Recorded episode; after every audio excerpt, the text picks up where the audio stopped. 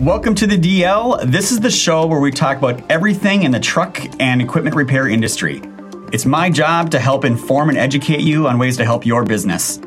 We talk with technicians, business owners, associations, industry experts, manufacturers, and even a few you wouldn't think traditionally apply to your business.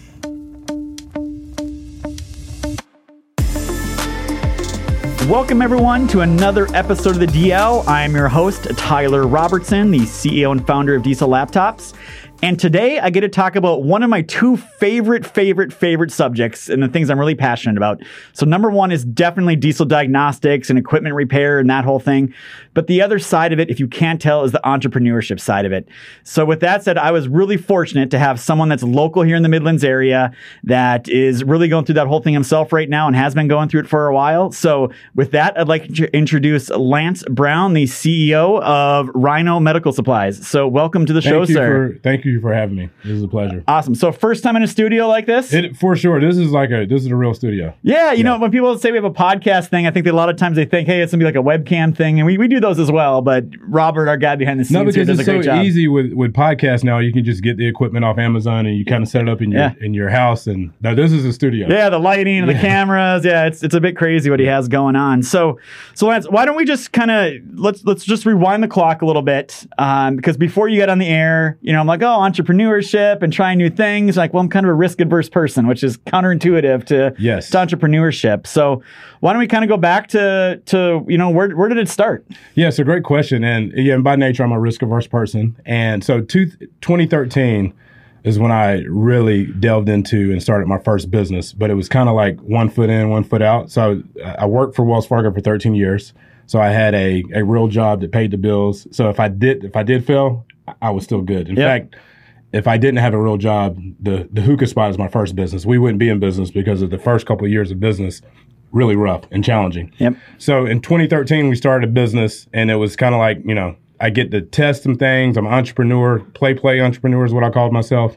Um, and then in 2017, So wait, was it just you at this time, or it was so you- I started with a partner, Okay. and this is how it started. Didn't know anything about hookah, so we got a hookah lounge in Five Points. and you knew Uh, nothing about hookah? Literally knew nothing about hookah. My friend that I went to college with at USC, yeah. uh, she moved to Atlanta and she she texted me and she said, "Hey, I want to start a hookah lounge in Columbia. Can you help me find a spot?" And I text back like, "I want in." Yeah. So, so that's how I'm it in. started. So Yeah. like, so I uh, a partner in that in 2015, I took over full control of it. Okay. So I'm 100 percent owner of the hookah spot. We've been there for seven years. We started on St. Patty's Day. Okay. 30,000 people in Five Points. Figured couldn't lose that day. Yeah, yeah, it's a good, good way to open it's it a up. good way to open yeah. it up with 30,000 people, and we've been there ever since. And you know, COVID has presented its its challenges with us being a it's almost like a cigar lounge. So Yeah. obviously with respiratory and COVID, we're, we're Doesn't mix gonna- very well right now. We're going to be the first ones to shut down and the last to open. Yeah. And then um, my experience with Wells Fargo started out in mortgages and finance.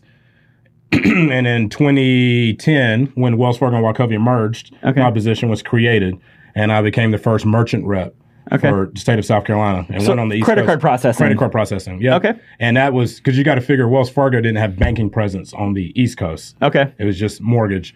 So grew in that role to I was supported four four states. Um, let me see, get South Carolina, Alabama, Tennessee, um, in Mississippi. We had I- one store in Mississippi, so I got to claim the whole State. I mean, credit card processing, that's a tough that's a tough gig, right? Because everybody offers it and what's really the difference and that, that's a hard thing to grow. and and I think that's a really good point, right? So thankful for our background, the banking background, the type of client and the customer that we called on was completely different. Yeah. Because for instance, nobody's walking in here and asking to speak to the owner, yeah. right? Yeah. So They're not you- making it to my office. You're not gonna make it to your office, Yeah. right? So with micro merchants, they get hit on every day. Like, can I speak to the owner? Um, they're trying to sell you something.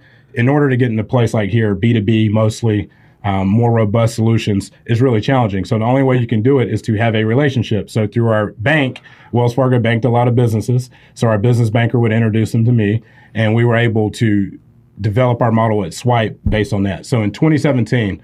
Um, we started Swipe Fast uh, December 1st. I left Wells Fargo, and that was scary. Literally didn't know anything. We didn't have a a, um, a business card picked out. We didn't have a voicemail for our. Wait, so you had your you had your hookah lounge going on. Yeah. You had your full time job going on at Wells, and you decided to start Swipe and just Yeah. So like I'm out of here. I'm out of here. So uh, my hat is Fuqua. So I went to uh, I got my MBA from Duke, from Okay. Duke University, and from there I honestly thought I was going to be a lifer at Wells Fargo. Yeah. moving up, big organization, content, making decent money. Yeah. Just happy. My wife was in pharmacy school. We had two small kids, under three. And I was like, I'm just going to keep moving my way up the ladder with Wells Fargo. And Yeah. then being at Duke kind of like changed everything for me. Um, it really did.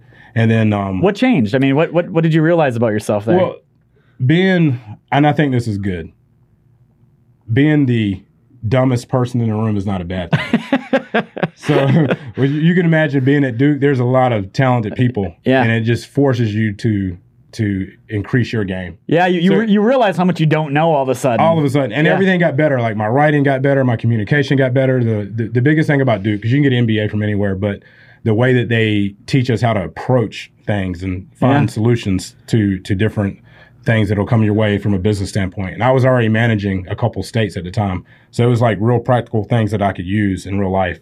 Um, so, but just being around people and the ambition is different and everybody's really doing big things, it kind of, it kind of focuses you a little bit. Yeah. I'm from Spartanburg, South Carolina. So I've lived in this 100 mile box my entire life. Yeah.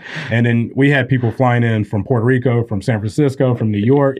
And I'm here like, you know, I'm, I've never lived outside of a 100 mile area. yeah, I mean Like, that that's intimidating, and overwhelming. I can imagine. It is. But like, I'm the type, like, it challenges, it motivates, it gives me energy Yeah. but it, it just kind of changed the way I looked at things. And I had a, a, a mentor, and when I was looking at business school, this is a true story. I'm actually, uh, Okay. my wife will be mad at me, but you, I'm a Gamecock. Yep. Gamecocks are doing pretty poorly on the football field. I was like, I need, I need a new school to play. So I was like, I'm going to get an MBA. My wife's like, you're an idiot. So, so I talked to my advisor, uh, Anton Gunn, and he said, well, what schools are you applying to? And I was like, you know, Alabama, Florida State. Yeah, all the big good- football schools, Yeah, yeah. LSU. And he's like, well, why not do, why not like the elite schools? I was like, because it costs too much. And he's like, well, that's what it costs. Yeah. Yeah. You get what you pay for. This is a- this is an 120k ROI. education. I was like, you know what? He's kind of right. So Yeah. then that laser, when I laser focus on anything, then it's either that or nothing. So the only school I applied to was Duke.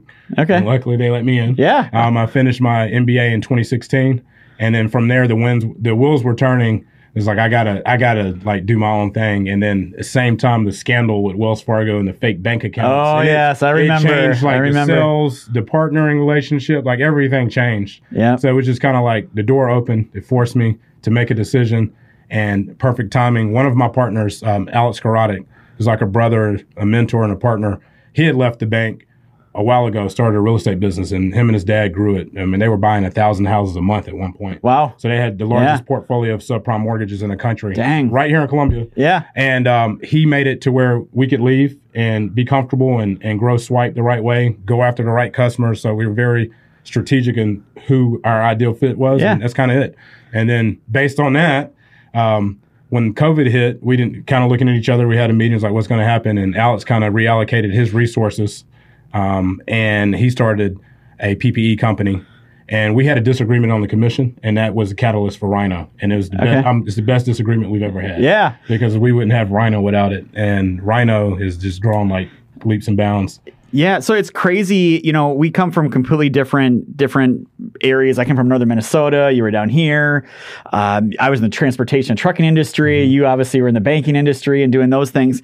But a lot of similarities. You talk about working full time and kind of putting your toe in and doing the thing. That's exactly the same thing I did. I'm working full time and I'm working part time. And you put a lot of hours in because you're putting your energy into your regular job, and then it's time to come home. Same thing. I had two kids under the age of three when I when I quit my job working for my previous employer, and it was like, all right, regular paycheck gone. Yep. Here we here we go. Like we gotta we gotta Gotta figure- make it happen. Yeah, yeah. It's all on me now to put food on the table, make that mortgage payment every month. And then you mentioned that disagreement. Same thing happened with me at work. D- disagreement with my boss, and I thought I would work forever at the company I was at. And at the end of the day, I was just like, I, I, your guys, uh, uh, just things got forced upon me that I wasn't expecting. I didn't see coming. Yep. Kind of like you talked about with Wells Fargo, t- COVID. Nobody saw that coming. Mm-hmm. Same thing happened in my life. I was like, man, this is not a good thing, and it turned out to be the best thing that ever that ever happened to me. It's a blessing. Yeah. And I, and I think this is really important, right? Because to the way I look at it, Wells Fargo, you know, if I'm a general, I was a, a senior market manager, and I had a, tel- a sales team that I supported, then I, I take marching orders, and the day that I don't agree with them is the day that I have to leave because it's, I I have to execute their plan, even if I think I can do it better. I have to execute their plan to the best of my ability. And I think what a lot of times what happens is like people think that they know better, even if you do. Yeah. It's not your job because it's not your company. So being when you work for yourselves, you get to make those decisions, and sometimes you fail, but it's your decision to make. And so when it got to the point where like the direction we were going, it wasn't up for me to to to uh, kick to kick back against that. It was just it's time. It was time for me to do my own thing. So, time. so let's talk about Rhino Medical Supply. Yep. So when when was the point where you were like, what month was this? Right, because like middle of March is when kind of things started to really get shut down. Yeah, so April, our first customer, we sold a million and a half masks to. So he's like, all right, we, this is something. Yeah. And and honestly, we didn't know if it was just going to be a good opportunity while it was hot, or if it Yeah. was going to be a sustainable business. And then we sold hundred thousand gallons in, in one of our hospitals, and you got to figure out with COVID, it's almost like a uh, a funnel, right? So the guys at the top, or pyramid, the, top, the guys at the top of the totem pole, is still gets priority Yeah. and the guys at the bottom gets less priority. So, the New York State, it was, it was hot, and then you can see Governor Cuomo on TV. Yep. Like, send us PPE. Watch them every day. So they get Yeah. they get the bulk share of PPE. The larger hospitals would be next, and then the smaller states and the smaller hospitals would be le- uh, you know the bottom of the totem pole.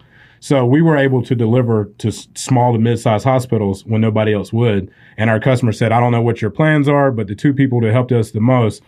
Neither one of you guys were in medical, so if you don't plan on being in business, we plan on doing business with you. All right. So that was the catalyst. Like we So, got so let's, sorry, let's let's back this up here a second. So you guys see COVID happening, and we Mm-hmm. saw it early too because our two biggest suppliers were the first one, China, right, got hit first. Mm-hmm. Yes, yeah. Our next biggest supplier is Italy, Yep. got hit Wow. second, and then our third biggest supplier outside the country, Spain. Spain. I was like, are you about to say Spain? Yeah, we were like all, all three were like, all right, this is this is going to happen here. Like at that point, we were like, we th- this is not going to get contained outside the U.S. I think a lot of people thought like it would just miss like SARS did and some of those other things, Yep. but it came. So you know, you guys are sitting around seeing this in the news, being like, "Hey, man, I think there's an opportunity here for us to get in this business." And Yeah, and it, and what makes it unique is that typically in a downturn environment, you still have to have capital to make capital. So like if you got money and houses are foreclosed, you could buy a bunch of properties up. yeah, You know, if or you could buy a bunch of stock. In this environment, you didn't need a lot of capital to really make a splash. You just needed relationships. Yeah. Because hospitals were wiring 100% up front when it first oh, started. oh, they were they Yeah. were like prepaying. There was Yeah. no like thirty days, to 30 get day net. So now you have people who have great relationships. Like, we'll give you money now. Give us give us some. PPE. Yep, and, and because of that, there were a lot of people on the playing field, you know, 20 weeks ago that no longer are because hospitals were like blindly trusting people. So- they didn't get the material; it was it was um, fake, it wasn't authentic, and so it leveled out a, a bunch of people in the playing field. Well, so let's talk about that first. So you got two sides of it. You got your supply chain side, and then you have your your sales side, right? Mm-hmm. Correct. So supply chain side, I mean, how were you guys just ahead of it to go find these suppliers and relationships with manufacturers, or how did you guys get ahead of it to, Great and able to go source it? Great question, and that is, I would probably say when we first started, like all jokes aside, is 18 hours a day on the phone. Yeah. Especially when we had the disagreement with the commission structure, we had to find our own and develop our own supply chain. Yeah. Right. And um, it, it was more of a broker model at first. Yeah. So um, that takes countless running down rabbit holes to find I mean, the right people. that's There's just so you're online scams. finding people doing LinkedIn, chats. everybody's got something. Everybody, the you know, the a lot of the manufacturers reps in like China will reach out to you like because they want their gowns. You know, Yeah. they were making book bags two weeks ago. Now they're making medical gowns. Yeah. Yeah, our, our people that make cables all of a sudden were emailing us saying, "Hey, we also make masks." Like, what the exactly. like, what is going on over So, there? so that's what you see. You see people Yeah. that were making literally book bags, and they're like, now we can make gowns. They're just reallocating their resources. We didn't know if they were any good or not. We're like, okay, because you know you see those videos on Facebook with some people looking at a mask and they're stretching out with their bare feet and all, Mm-hmm. All that kind or of stuff. Or you're blowing through it and, it- and you can blow out a candle, which is not supposed to do. So, Yeah. I mean, but but Yeah. sadly, hospitals were still buying them because they had nothing. Oh, it- so they're just like better than nothing. Better than nothing. Anything is better than nothing. and, and that was at the time when they were advising us as consumers not to buy masks because the, the healthcare workers needed them. Yeah, I mean, I can tell you that, that whole thing. It just go my little rant here for a little bit. It was ridiculous back in March, April. Nope, you don't need masks. It's fine. Yep. Now, oh, they're all required. You need to wear them. And by the way, we only told you that so you guys wouldn't buy them. You're Yep. like, what? What is going Yeah, on with our government here? Like, and and still today, the other part of my rant, you know. It's amazing how much we don't know today about Mm. this whole thing. How serious is it? How not serious is it? It is just Yep. all over the map. But at the end of the day, hospitals were getting filled up and they did need people. and They did need protective gear Yep. to get inside of them. And we see it. And the cool thing is, like, I'm a big data guy. So, like, just kind of like trying to get ahead of trends and analyzing data. Now we're seeing in the last two weeks, we've added 20 schools from colleges to I- community colleges to public schools from all over the country. Yeah. Um, and it's because they're having positive cases or they're preparing for it. And it's not much quantity. They may, a hospital may need 200,000 masks. Um, we just sold 2,000 masks to a school district in Washington State. Yeah. Um, but they want to make sure that their nurses are good. Um, so so now we're starting to see a heavy trend towards schools. So I mean, it's it's like Yeah. following that. I can imagine some bigger businesses are out there trying to source them at all. One of our one of our really good customers is Sunbelt Rentals. Okay. So they have you know eight nine hundred locations across the country, and they rent the big the big equipment. Yep. So the guy that was he, they buy diagnostic tools from us, and um, we're always introducing new partners, new vendors, and he's like, "Look, guys, like I, I want to do that stuff, but I just got tasked with supplying PPE for our entire company." And he goes, "I'm just trying to I, I'm trying to do that for right now. That's all Yep. I can do is just that." And you think about private companies like that that have 10, 20, 30,000 employees spread Listen. all over the country. Here, here's a true story, and this is sometimes at first I would get um, kind of starstruck a little bit, and I was like, I can't believe we're, I'm talking to these people, right? So we were talking, we've talked to some some corporations, Boeing, Yeah. right? We're talking to Boeing, and she's like, you know, and what we do, we're buying parts for airplane, we're a big deal, but PPE, we're just like everybody else. Yeah. So they were, we, we had a conversation with Boeing about PPE. I mean, like, Yeah. I would have never, that was that would have never been on my radar. Yeah, I mean, we didn't we didn't get that big that fast, but it's just amazing too now seeing these. You know, two years ago, I'm trying to call like a billion dollar company revenue Mm-hmm. to talk about stuff. They don't even know who we are. They're not even having those conversations. It's really cool, and all of a sudden they're calling us, You're calling saying, you. Yep. saying, "Hey, can we talk to you guys?" And Yep. like, you know, we're doing the same thing we were two years ago, but And- it just perception. And so part of that is like, all right, and, and it kind of changes our business mindset. Like for us to be a sustainable business, like we're not transactional either. You know, we relationship is how we do business on the swipe side, and definitely on the Rhino side on on everything that we we we do in business because when it normalizes, we don't know what the new normal is going to look like. Yeah. We think we have, you know, from our hospitals that we got another year or two year run at this Yeah. level, at least buying PPE. But what it, what does it look like when it normalizes and they can have the pick of the litter who they want to do business with? Yeah, I mean that's got to be the tough thing is making it a sustainable business, Mm-hmm. right? Because obviously there's a huge demand for your product and quality products, and people are afraid of the knockoffs and, Yep. and all those things. So that's the big question now. How do, how do you do that? How do you how do you make this like next five years, ten years, twenty years? Have you thought that far down yet? Yes. Uh, well, I couldn't say 20, but Yeah. definitely sustainability is important. So most, uh, the bigger piece of that, and that's a great question. I think the biggest piece is making sure that we continue to develop our own supply chain, Yeah. right? So like this, you see the DemeTECH mask, that's, Yeah. a, that's a U.S. company. You know, and we work directly with DemeTECH. I was in Miami three weeks ago meeting with them. So we have a direct partnership with DemeTECH to sell their masks. So with lead times, with tariffs, with trade wars, China is not reliable. Um, you can order something from China and it's supposed to be here in 10 days. It could take 30 days. So now we can control the lead times. We work directly with them. Um, they don't work directly with anybody. So if a hospital likes this mask, they will have to come through us to get it. Yeah. So that keep, that gives us longevity. Um, same thing with hand sanitizer. So all of the heavily requested items, my job daily is to make sure that we are starting to secure the supply chain domestically. We're about to um, lease a building, a 10,600 square foot warehouse that'll allow us to start carrying inventory too. So that's we're growing that way so that we can carry inventory. That we're dealing uh, with domestic companies. That's all a big piece of the So, puzzle. so to this point, you've been you've been able to source the product. Mm-hmm. You've been able to find buyers, schools, hospitals, that type of thing. Healthcare systems. Yep. healthcare systems, and you've been able to pretty much just drop ship from Manufacturer manufacturer to right right to them. which takes trust, right? Yeah, because they know where our customer is. Yeah, yeah, Yeah. They, they they see the return labels on Yeah. them, right?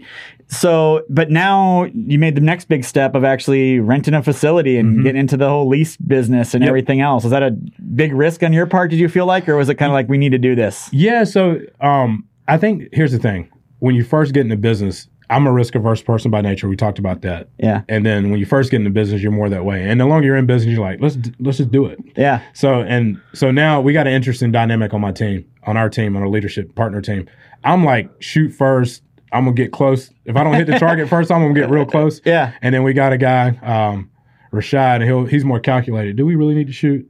yeah. And then you know Charles is like, um, let let's make sure we measure. You know, Yeah. we should measure twice, cut once. That's Charles. Yep. And then we got our other partners just like this. Is, if we're gonna shoot, let's use the bazooka. Like we're using the wrong Yeah, thing. like, so go. everybody's got their interests and Yeah. dynamics, and we work well together. So now, you know, in year seven of business, I'm like, we just need to do it yeah.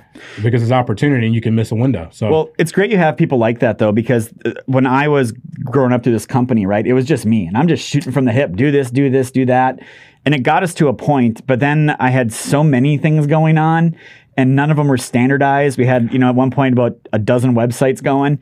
All of them had a different login and different password for each user because they didn't talk to each other. You know, it was just like, okay, yes. like we built too many things in silos. We got to figure this out. But I didn't have those people to really talk about those things. I was just like, oh yeah, let's let's go do that. That's the hardest part too. And we we have a great team. Um, my right hand man, Elliot Haney. I mean, it's um, he left his job to to help with a startup, and having people. And I think it's good, and I think it's a fault. When I trust you, I trust you to do your job, and I do not. Yeah. I don't bother you. Like I'm here to support you. But if it's your project, it's your project. So I'm not one of those ones that's like I'll micromanage at all. And you know, starting Rhino, doing everything from invoicing to POs to talking to suppliers, like doing all of that will is draining. It's not enough time so, in the day. so let's talk about that because there's probably people listening to this that have never owned a business before and you know purchase orders and things licenses you need to get and how do you manage cash flow and payroll and Yep. there's a lot of things going on there but you did other things before you worked for wells fargo for a while you had the hookah lounge Yep. you were do, you had your own first company you founded Yep. and now and now this one do you do you feel like you learned some lessons through those things Yeah, and I and I'm I have corny analogies, but I think it this is maybe this is a decent one. It's almost like to everybody. It's like buying a house. If you bought multiple houses, every time you look for a house, it's something different that you Yeah. want that the previous one or two didn't have. Yeah. And business is the same way. So the, the more you do business, the more you learn about what not to do or things that you need. So when you start it, you're in a better footing just to start out. Coming out of the gates, we were more prepared for Rhino because of the experience of the other two businesses. yeah all of a sudden you know what needs to get Yeah. done and you know the traps and you know you know the traps you know Yeah. like just spend the money up front like make sure you got a good attorney make sure you got a good accounting team like because it's going to come back Yep. and and bite you there's no you can't cut corners in business you can't cut corners in life but but if you cut corners in business it's going to be more costly in the, in the So long run the analogy I always give people about this is my wife. We had two kids, right? So the first one, you know, we're reading all the baby books, we're going to the classes, we're going to the fire department, make sure our car seat's tied in straight. We're at the hospital, you know, give the birth, go to the doctor. My wife's got like two pages of questions to ask the pediatrician. Second kid comes around, you know. That is like- a. Per- I'm gonna Yeah. I'm gonna steal that one because like the second my son he's the second. We just took his passy for him. Yeah. The first one was like, do we really want to take Larkin's passy? Like, you know, she's gonna hate us. Yeah. Knox, nah. Yeah. Let me have it. Second, so, yeah. second one. I mean, my wife's in the hospital. Like, gives birth. She's like, "Do we need to stay here tonight? Can we just go home? Yep. Like, bring my kid. Like, we want to get out of here." So we Yep. got released early. That's perfect. We get to the pediatrician at the first one. Like, what questions you got? We're like, "None. Yeah, we're good. We're good. Yeah. We're, we got Yeah. this." You know? we wrote the manual So, but it's it's those experiences, and there's there's costly ones both in time and money there that you learn, and it's important. So I've told my wife when my kids get you know, about middle school age, I want them to go do a small business. Yep. Like I don't care if it's walking the dog, making beef jerky and selling it. I just Yep. do something to learn those skills. I'm like, I don't know if I want to give my kids allowance. I'd rather it's like I'm gonna give you some startup money and let you go, let you go figure out how to make your own money. Let me ask you this though: Do you think having a business is a lot like having kids? Yeah, it is. I mean, it is. It is a lot, right? I mean, I mean, some of our employees, I feel like are kids sometimes, right? I guess Yeah. I'm, a, I'm a big. My wife calls me her third child, right? Yeah, same here. Yeah. So yeah, there, I mean, there's a, there's a lot of parallels, and I always the, the biggest challenge for me when you talk about work and life is that is that balance. Yep. Like you talked about working the 18 hours a day. I mean, I was that way when I was doing this, when I was working for someone full time. I was Yep. up at 5:30 in the morning, work for someone else, get home at 4:30, spend an hour with my one and three year old, Yep. and then dad's in his office till 10, 30, Yep. 11 o'clock at night and rinse and repeat. And we're doing it again tomorrow. Yep. And because to me, I think like if you think about it from a, a family context, your job is just like to me, it's like a kid. It keeps you up at night. Yep. You worry about it. You get excited about the Yep. future. Like everything that you do about your child is like a business. you, you know that that's the perfect analogy. It's it's been really weird. I have I have literally not been sleeping well the last couple nights, and it's not because I'm scared or worried. It's because I'm so excited, Excited, yeah. to see how. In a pandemic, we're having record sales months. Mm-hmm. We're growing. We've hired 30 employees over the last couple months. And we have so many things we've worked on for years that are all about to like accu- you know they're, they're about to just like At the same time. at the same Yep. time you know and we're like I'm like And it gives you energy. I Oh, can I, can feel your energy, I- and I'm that's just- the thing. yeah and that's and I think you have to experience because everybody can relate to working somewhere where you just like you do it and you get burned out, and when you get home, you just whatever you do to unwind, you have Yeah. to do that. Um, but this one is like nonstop. You're thinking of ways to grow it, and I get more excited. I get equally as excited as picking out a new desk for the new space we're about to move into as sending an invoice. Like everything about the business Yeah. excites me. And that's a good energy. Yeah, you know, I always told my, you know, people always ask me like, when do you know, or when do you want to sell, or do whatever with it. My kids are young, right, and it's just me, and I'm like, you know what? When I wake up and I'm excited about coming here to work and I enjoy what I do, like I'm going to keep doing that for a really long time. Yep. So, you know, it, it's crazy. We've been off. I've been offered crazy amounts of money to sell the company. I'm just like, I, it's not even. That's not even what it's about anymore. You Yeah. know, it's about creating change from a little dent in the universe and, and Yep. doing something a little bit different and trying to improve the way the way things happen. So And you inspire people too. I mean, I want to make sure. I don't know if anybody's told you on It air. feels really weird. I feel really weird when people say that. It's I'm true, not, uh, though. You know, I'm not out there trying to like inspire people. I'm just excited to tell our story. and our but if you think about it, it's not many, and I'm poor. I do a poor job at this. It's not many people that gives insight of how like CEOs think and the decisions that you have to make and the successes and the growth to be able to see it. It inspires people who are like, I can do this too. I mean, that's kind of how. That's why I reached out to you. It's Yeah. like, uh, and you'll see a part in the book is like find someone that's more talented than you and, and stand beside that Well, person. let, us talk about the book for a second Yeah. because the very first time you talked to me, you know, you sent me a message on LinkedIn. Yep. You're like, hey man, I just like to introduce myself and talk to you, and you know, I'm like, hey, that that'd be great. I'm, I'm always Yep. for doing that. then you mentioned this book, so Yep. why don't why don't we? So we have it, you know, on the YouTube they'll see it here, right? Steal like an artist, Steal like an artist, right? So what? Tell me about this book. So it's it's essentially it's like a coffee table book. It's a really easy read. It's like mostly quotes, but essentially it's saying, um, and even in the Bible it says, "There's nothing new under the sun." Yeah. So every great um, thing has come from something else. And you, you were inspired by something that you saw. Yeah. And then it, I mean, you put your own juice in it, and you you created something bigger. But you know, whether it be art, whether it be you know, someone saw like here's a uh, MP3 player. Now let's put it in the phone Yeah. but the MP3 player wasn't novel. There's very few things that are novel. Um, but you know, there's quotes like, for instance, you know, it says, and it goes back to sometimes it's good to be the dumbest person in the room, Yep. right? Because it, if you have some blood in you, it it motivates you, and it's not from a um, a jealousy standpoint. It's just from like this person's gonna make me better.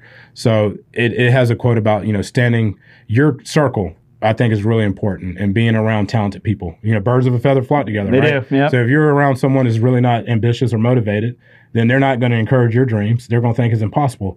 But if you are around people that are like extremely ambitious and they think that you know you can go to Mars next week, then you're going to think that too. And that's kind of how type of people I want to be mean- surrounded about. So that's why I kind of like stalked you, uh, sought out you, is because I think having mentors in different industries is important because we have very similarities in business in general, but just you've you you're you're charting a path that I want to go. Right. Can, can you imagine talking to Elon Musk 15 years ago and he says to you, you know what I'm going to do? I'm going to start the first American car company in the United States No in the last 50 years. We're not going to use gas. Self driver. And, and, and it's going to self drive and it's going to do all these things. It's going to be a car like you've never seen before.